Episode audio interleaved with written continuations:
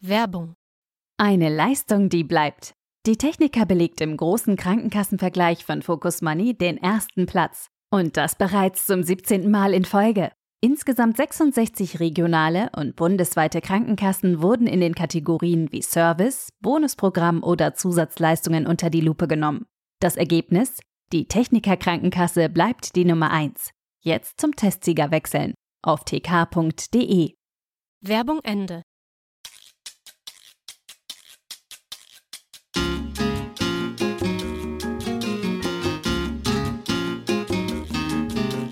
Hallo und herzlich willkommen bei deinem Schwein und an meiner. Mein Name ist Christoph Ramke und ich freue mich, dass du mir heute mindestens dein Ohr schenkst. Heute geht es um die beiden Fallen, äh, die der, äh, in die man auch reintappen kann vom Schweinehund, und zwar um die Verallgemeinerungsfalle und die Übertreibungsfalle. Ihr wisst, was ich damit meine. Es geht darum, der Schweinehund, den ihr an die Leine nehmen wollt in meinem Bild, hat ganz viele äh, Tricks auf Lager und in diese Fallen könnt ihr dementsprechend wunderbar äh, hineintappen.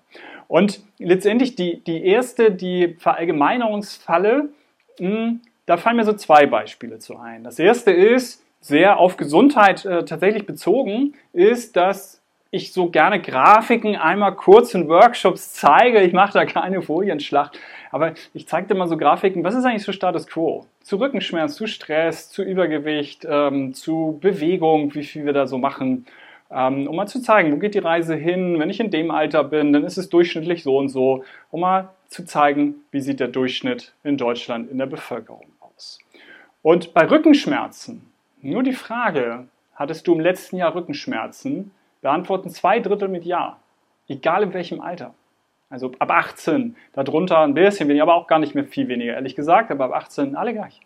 Die massiveren Sachen, die nehmen dann schon zu, sind aber auch in den ersten 20, 30 Jahren, also zwischen 18 und 48, gar nicht so unterschiedlich. Aber nochmal, dieses Banale halt eben, Rückenschmerzen, ja, zwei Drittel sagt ja. Und dann könnte oft kommen, wenn man diese Grafik halt sieht, oh, haben wir halt alle, ne? Rückenschmerzen haben wir alle. Und dann sagt der Schweine und ja, pff, ist halt so, ne? Ist halt allgemein, geht halt scheinbar nicht anders. Mal kleiner Wink. Schmerz ist ein Alarmsignal. Seit 200.000 Jahren ist die Funktion Schmerz dafür da, dass wir irgendwas ändern. Wir knicken um, der Fuß tut weh, er läuft voll, wird dick, weil es doof wäre, in der Prärie weiter zu rennen und das ist komplett zerreißt und wir nie wieder gehen können. Also erstmal Pause machen. Dafür ist Schmerz im Zweifel da. Und von daher, die Rückenschmerzen sind ein Alarmsignal, dass da irgendwas nicht gut ist und dann oft eben die Struktur darunter leidet und dann haben wir den Bandscheibenvorfall und denken, oh, blöd, doof gelaufen. Es hat sich schon sehr lange im Voraus natürlich angekündigt ähm, und die Schmerzen sind ein Alarmsignal. Also deswegen ist es natürlich auch inhaltlich totaler Quatsch, aber der Schweinehund kommt damit und sagt, hey, haben wir doch alle, boah, dann können wir halt nichts dagegen tun. Äh, geteiltes Leid ist halbes Leid. Brauche ich nur jemanden, mit dem ich mein Leid klagen kann und dann geht es mir besser. Da sage ich tatsächlich immer, ich verstehe den, übrigens den Inhalt, den kapiere ich schon. Aber ich sage erstmal immer so im ersten Reflex, nur weil der andere Kopfschmerzen hat, tut mein Kopf nicht weniger weh. Aber ich weiß, was inhaltlich mit diesem Spruch gemeint ist und dass es dann auch was äh, dran ist und was für sich hat. Aber hier jetzt bei Rückenschmerzen wirklich, tu was dagegen, ähm, um diese Schmerzen nicht zu haben. Es ist ein Alarmsignal. Da verallgemeinert eben der Schweinehund. Und das Zweite ist, dass wir tatsächlich manche ist denn so ausdrücken schon, dass gar kein Spielraum ist. Was meine ich damit? Sie sagen, ach, du weißt doch, dass das so und so ist. Du weißt doch, so weit kann man gar nicht zu Fuß gehen. Du weißt doch, dass das nicht gut war. Und da fällt mir tatsächlich ein, ein Beispiel ein, meine Hochzeit. Meine Hochzeit mit meiner Frau. Puh, jetzt muss ich kurz rechnen. Also es war 2009. Ja, rechnet selber, wie viel äh, Jährchen äh, das her ist. Und da mh, hm, war mir wichtig, wir haben tatsächlich das ganze Wochenende gefeiert, von Freitag bis Sonntag. Also wir haben eine Location, wo man auch übernachten konnte. Das haben 70 von den 100 haben das auch gemacht und wir haben von Freitag an äh, gefeiert. Und mir war wichtig, es gibt den ganzen Tag was zu trinken, ja, aber auch was zu essen. Weil ich die Situation ähm, äh, am Buffet, äh, beziehungsweise vor, bevor das Buffet eröffnet wird, die hasse ich auf Hochzeiten, dass dann dort die ersten Reden sind, der Bräutigam die Braut begrüßen und man noch nichts zu essen hat und dann ist jetzt hört endlich auf zu reden. Und ich war letztens übrigens auch auf einer Hochzeit was aus. Ich habe die ganze Zeit zu essen. Ich habe sogar eine sozusagen Zwischenmahlzeit ausfallen lassen, was bei mir selten passiert bei sowas, weil ich konnte nicht mehr. Das war hervorragend, genau mein Style, wie ich das auch ähm, machen würde bzw. gemacht habe. Warum erzähle ich das? Weil mir war wichtig, alle zu begrüßen. Mir war wichtig, dass wir die 100 Leute im Raum alle begrüßen, im Zweifel ein bisschen tischweise. Aber ganz ehrlich, äh, meine Frau hat natürlich einen Teil begrüßt und ich und ich glaube meine Frau auch, ich weiß es aber nicht mehr hundertprozentig, ich habe jeden Einzelnen namentlich genannt und zu jedem Einzelnen eine Story, einen Satz gesagt, der mir zu dem eingefallen ist. Und worauf will ich jetzt hinaus? Dass danach dann ein Gast halt war, der so im Nachgang, oh, super Hochzeit war toll, aber du weißt ja, ähm, deine, ähm, die, die Begrüßung, das war, das war zu lang, das weißt du ja. Ich so, nee, es war genauso, wie ich wollte. Es war jede Minute, jede Sekunde, war exakt so, wie ich es wollte. Ich meine ja als perfekt, weiß Gott nicht. Und es laufen gerade auf Hochzeiten strange Sachen ab. Aber das war exakt so, wie ich es wollte. Und das meine ich so, dass die einmal eine Stunde da, eine, also bestimmt eine Dreiviertelstunde, was bestimmt, eine Dreiviertelstunde da eine, da eine Rede zu halten, das ist doch unüblich. Du weißt doch, so macht man es nicht. Du weißt doch, eine Viertelstunde zu Fuß jetzt irgendwo zum Bus zu gehen, du weißt doch, eine halbe Stunde zu Fuß gehen, das geht doch nicht. Dann nimmt man den Bus, dann nimmt man das Fahrrad, dann nimmt man halt das Auto. Nee, weiß ich nicht. Ich gehe sogar Strecken bis zu einer Stunde zu Fuß. Aber du weißt doch, dass man da eigentlich das Auto nimmt, oder?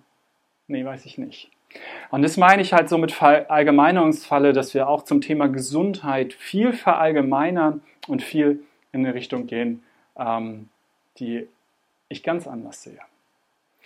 Ja, und das Zweite, was ich ja, wozu ich äh, ähm, was sagen wollte, ist die Übertreibungsfalle. Und ähm, bei der Übertreibungsfalle, da geht es eben darum, viel auf einmal zu machen. Und in meinen Workshops am Ende darf man nur, wenn man Lust hat, sich auf meine Leitplanken einzulassen, meinen Vorschlag einzulassen, wie man Veränderungen schaffen kann durch einen Strategieplan, dann darf man nur ein bis zwei Sachen reinschreiben.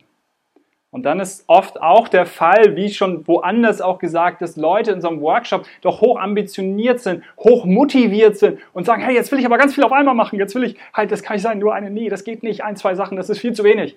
Ähm, wenn schon, denn schon.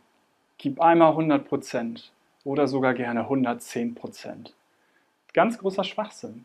Wenn wir da fünf, sechs Sachen auf einmal machen, dann schaffen wir das nicht. Wir schaffen es nicht und es ist zu viel. Und dann werfen wir deswegen die berühmte Flinte ins Korn, um uns zu schützen.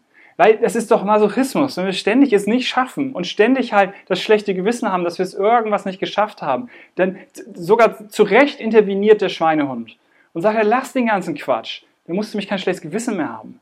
Dann machst du einfach gar nichts und dann ist gut. Dann musst du nicht denken, das habe ich schon wieder nicht fünfmal geschafft, jetzt habe ich schon wieder das nicht geschafft, äh, so oft zu machen und die 17 Sachen äh, umzusetzen. Es ist Schwachsinn. Mein Motto unter mehreren ist die Taktik der kleinen Schritte. Und das ist es. Ein bis zwei Sachen. Und jetzt sehen wir nur mal eine einzige Sache. Und Verhaltensveränderung, wisst ihr, wenn ihr mich verfolgt, dauert drei Monate bis sechs Monate, bis es sitzt. Das heißt, eine Sache drei Monate. Weil danach dürft ihr das nächste machen. Tatsächlich, schreibt es ins Handy, drei Monate, nächster Punkt. Wenn ihr sagt, halt, ey, acht Sachen will ich jetzt umsetzen, schreibt sie auf. Schreibt acht Sachen auf, haltet es irgendwo fest, digital oder nicht digital. Und dann halt macht ihr euch eine Erinnerung in euer Handy für alle drei Monate.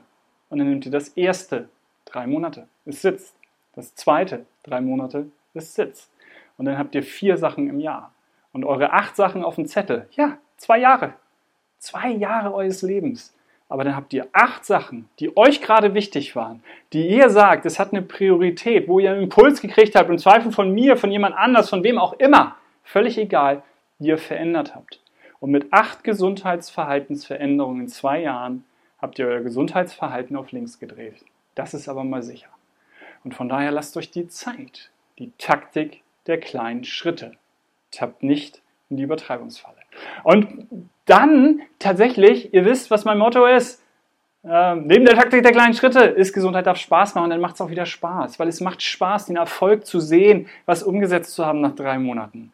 Und hört auf damit, dass es banal ist, wenn es keine Zeit, kein Geld kostet. Auch das habe ich euch schon versucht rüberzubringen. Es ist Schwachsinn, sondern jeder Schritt zählt, jeder Schritt in die richtige Richtung. Seid stolz auf euch, dass ihr das halt geschafft habt. Dann macht das Ganze auch wieder Spaß.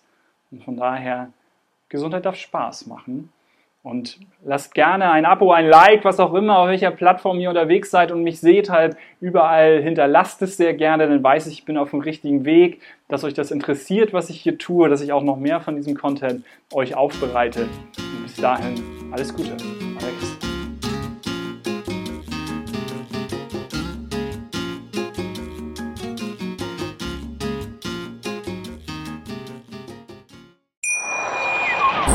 Schatz, ich bin neu verliebt. Was? Da drüben. Das ist er. Aber das ist ein Auto. Ja, eben. Mit ihm habe ich alles richtig gemacht. Wunschauto einfach kaufen, verkaufen oder leasen. Bei Autoscout24. Alles richtig gemacht.